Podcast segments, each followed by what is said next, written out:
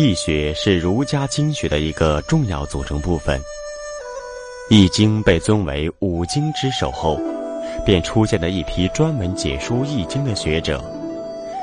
人们对《易经》的研究遂成为一种专门的学问，即易学。易学的内容十分丰富，例如，《周易》一书是如何产生的？《周易》是一部什么性质的书？如何设施求卦？《易经》作为圣人之书，包含有哪些圣人之道等等。但是从历史上看，易学作为一门学问，其对《周易》经传的研究可以归结为文字和义理两个方面。这个我们知道呢，任何一门学问发展啊，它都是有派别的。那么这个派别呢，也好也不好。但是好在哪里呢？他们可以互相这个，呃，相辅相成嘛，在斗争当中呢求成长，是吧？易经呢，它同样也是有派别的。那么它最典型的就是分为这个象数派和易理派，这两大派呢，对易学的发展了，对中国文化的发展都做出了杰出的贡献。那么什么叫做象数派和易理派呢？这个呢，我们要从八卦来看。那么我们先看一下象义理、象数和义理。象数基本上呢，就是反映这个自然界的自然规律的，啊，义理派呢，基本上是反映这个社会的啊社会规律的。那么我们看呢，像乾卦是吧？它的象数呢，就是天，就是乾卦的象数。刚健的健呢，就是乾卦的义理。那我们就知道是乾卦呢，它是天，象数是天，它的义理呢就是见呢。这个我们知道了。我们把乾坤先说了。那么坤卦它的这个象数是什么呢？坤卦的象数就是地，啊，它的义理是什么呢？义理就是顺，就是柔，就是顺利的顺。所以呢，我们说到这个坤卦，它的象数呢就是像地。它的义理呢，就是柔，就是顺。象数派和义理派二者都非常的重要，都是易经的重要的组成部分。它们二者是相辅相成，共同的组成了这个易经的这个成长之路。那我先讲一下这个义理派，义理派是怎么演起的？义理派呢，首先呢，就是在春秋时候的孔子，他首先高举义理派。呃，那么就是根据呃马王堆，就是一九七三年湖南长沙马王堆汉墓出土的这个《易经》的《周易帛书》里边，是吗？就记载了，就是说孔子的学生子贡啊，记问孔子，子贡说：“老师，嗯，他说老师，您也算命吗？”孔子说：“我研究。”他说：“我不算命。”孔子说：“吾就是我。”无观其意啊，就是我啊，是研究《易经》里边的道理啊。无观其意啊，那么就是说，从孔子开始呢，就高举义理的大旗。所以孔子呢，可以说他对共《易经》的又一个重大的贡献呢，就是这个这个昌吉的《易经》的义理派。后世人从未中断过对《易经》的学习与研究。中华文化以《易经》为源头，然而每个历史时期都会有新的思想产生，加之外来文化不可避免的影响，那么在这几千年的文化演变中，易学这一承载中华文明的学科究竟走了一条怎样的沿袭之路呢？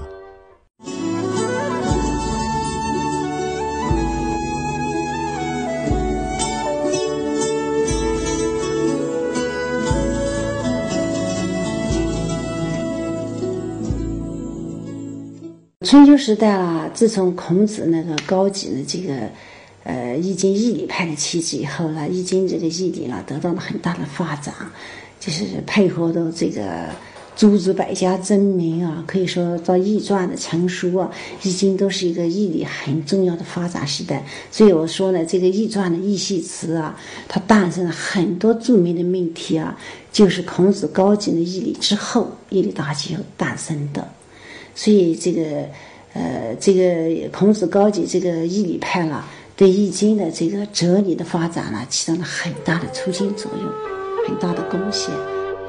汉王朝建立以后，由于统治者表彰儒家，提倡经学，《易经》被尊为五经之首，对《易经》的解说也成了专门的学问。这个汉代呢，呃，就有了一个另外的一个开始，就是汉代呢，它也是《易经》象数派的开山。因为这个易理派发展很长一段时间，结果这个诸子百家争鸣啊，是吧？这个这个这个这个易经的这个理论啊，不断的得到发展、丰富、补充、升华、提炼，是吧？那么到了汉代呢，又又进入另外一个阶段，就是一个象数派的崛起。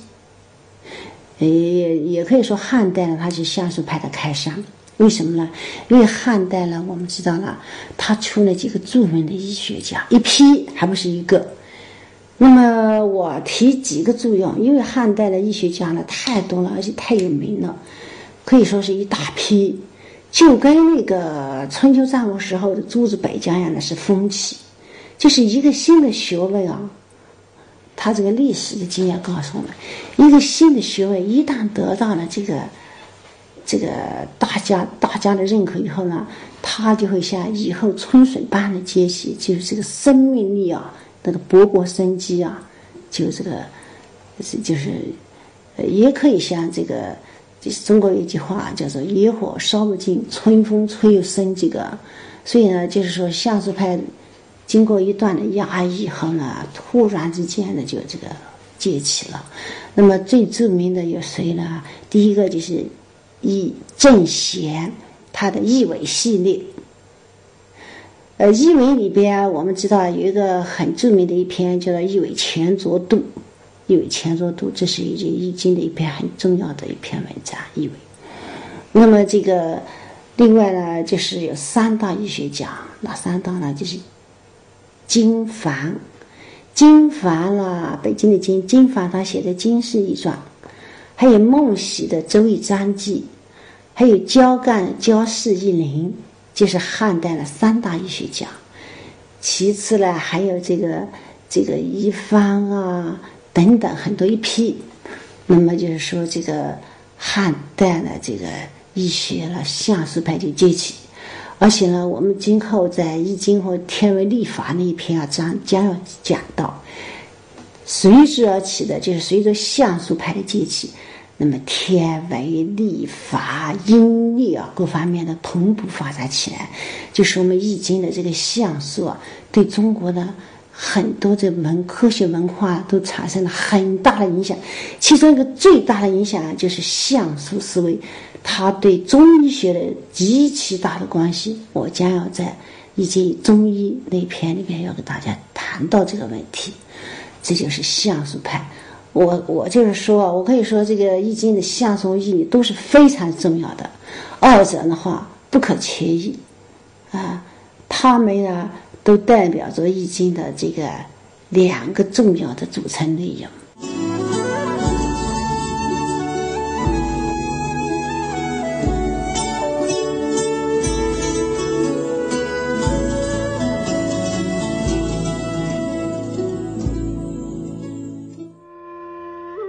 魏晋至隋唐时期，是易学史上的一大转变时期。魏晋时期，老庄学说十分流行，这种学说提倡清净、无为和简易，对士族学者和思想家解释古代典籍起了很大影响。于是，两汉易学转向了以老庄玄学解易的道路，玄学派的易学。成了易学发展的主流。这个什么事情呢？就是发展阶段呢，盛极必衰，衰极必盛。易经的发展呢，也离不开这个自然规律。那么到了魏晋时候呢，这个义理派啊又重新抬头了。啊，你相术派发展一段时间，我义理派受压抑了，这一回我义理派也发展了。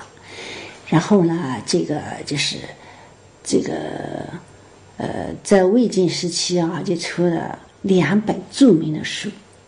其实呢，我的看法呢，就是魏晋期间啊，仅不仅只是相术派的发展，义理派，呃，不仅只是义理派发展，相术派依然发展。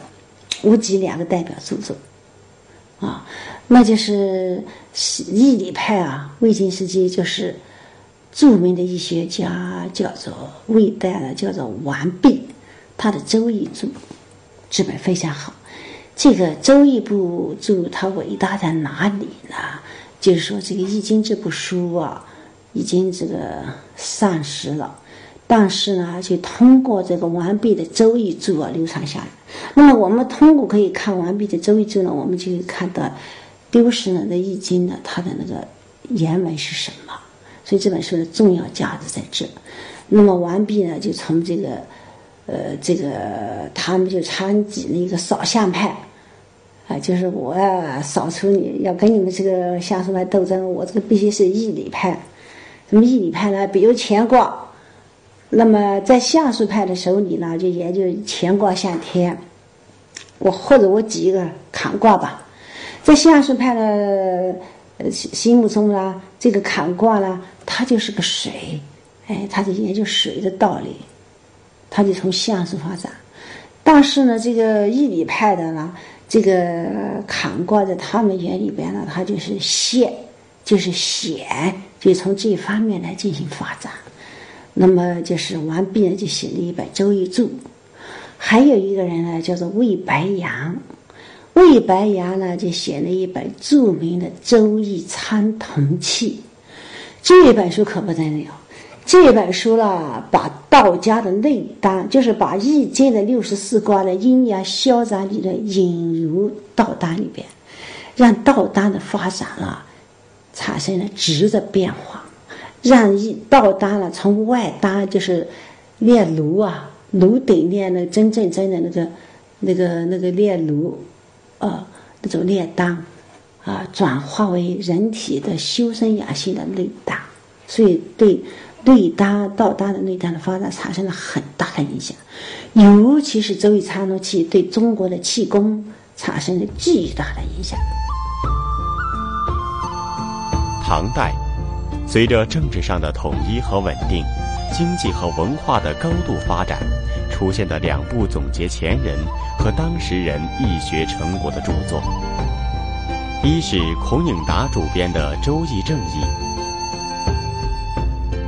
一是李鼎做的《周易集解》。天下的事情啊，都是分之必合，合之必分。那么《易经》的这个两大流派也一样的，走过共同的道路。那么到了唐代的时候呢，他们又和好了。那就是说，这个相术派和义理派呢，又合到一起了。那么又出了两本著名的书，一本呢，就是两个大医学家啦。一个就是孔颖达的《周易正义》，另外呢就是这个李鼎卓的《周易集简》。《周易集简》，那么这两本书，这两本书呢，它这个水平都很高。呃，《周易》这个正义这本书啊，它从义理方面的角度啊，把易经做了很精湛的阐述。这个呢，也是研究易学的一个必必读之书。周易正义，另外呢，就是周易集简，就是刚才我说的李鼎做的周易集简。李鼎做的周易集简呢，它的主要的贡献在哪里呢？就是李鼎做啊，他把当时就是分开的相术易理啊合在一起，所以呢，他就成为了唐代易学的集大成者。所以你要了解唐代以及唐代以前的易学的相术易理了，你就必须要读《周易极简》。极简呢，他就《周易极简》呢，就是说他把这个相术派的观点他也写上，易理派的观点也写上。这样的话呢，就是一个这个集成之作。你看以后呢，就都很很全面的理解了。这个就是唐代。从北宋开始。古代医学的发展又进入了一个新的阶段，被称为宋医。宋医是就其形态说的，并不限于北宋，其解医的风气一直延续到清朝初年。我们将这一时期的医学称为宋明医学。这个宋代的时候呢，是一个易易经发展的一个辉煌时期。那么我们出了一个很很伟大的一个医学家，叫做就是除了孔子之外，就归他，叫什么呢？他就叫做这个朱熹。他出了一本书叫《周易百义》。注意啦，这个《周易百义》呢，它跟那个唐代的那个孔明达的《周易正义》是不一样的。唐代的孔明达的《周易正义》呢，是归纳了唐朝以前的医学的集大成，而朱熹的《周易本义》呢，是宋代，这更加增加了几百年了，就是宋代这个，呃，呃之后的之前的这个医学的集大成就。那么，他最大的一个贡献呢，就是扩大了相术派的内容。怎么说呢？就是他这个补充了这个这个太就是易图，那就太极图、河图、罗书、八卦、先天八卦、后天八卦，还有就是八卦的这个系图、延系图、方系图，通通的把它收集过来了，放到他的《周易百义》这本书。那么《周易百义》呢，它就是象易理和象数的一个。总的极大成就，而这个相术最重要的就是把意图包括了意图意图学，这一下子呢，这个医学呢就可以得到下属医理图学全面的发展，全面的大活络。那么易经的研究呢，就进入了一个更高层次的阶段。这个从此以后呢，易经呢就是说分易经的这两个派呢，就分之合之必合，合之必分。直到现在也是，相术和易理还是在不停的在进行着斗争，但是他们之间呢，因为我们知道事物的发展是在于事物的内部的矛盾运动，那么易经通过这个相术和易理的这个呃相互依存、相互斗争呢，那就更加促进了易经的这个发展。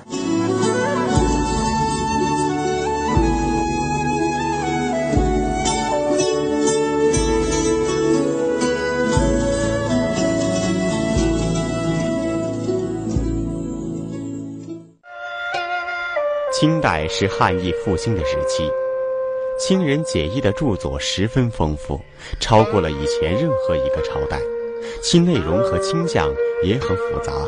但就易学发展的主要倾向说，是从宋义走上的复兴汉译的道路。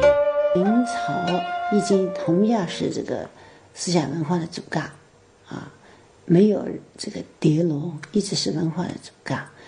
在清朝的时候，我们知道啊，清朝这些康熙、乾隆啊、雍正都是很重视易经的，因为这个清朝入关以后啊，他们要统治中国，是吧？那你的这个要把中国的经典了要熟透啊，所以呢，易经和五经、四书五经啊，都是这些呃清朝皇帝的这个主要的这个书籍，所以呢，这个易经在这个明清时候呢，都是非常。都是主干思想文化的主干，那么我们可可以从这个《四库全书》反映出来，《四库全书》我们知道是谁出的啊？是乾隆。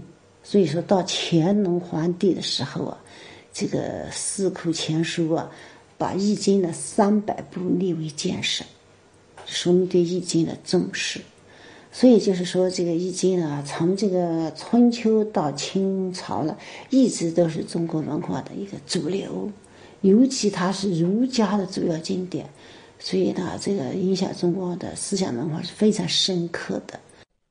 民国时期，随着西方文明的进入，中国传统文化受到严重冲击，易学的研究也陷于低潮。然而，仍然还有大批学者在坚持着对中国文化的研习与传承。著名易学家杭新斋、屈万里等人在这一时期都有著作产生，这使得易学思想并未就此灭迹，仍旧继续薪火相传。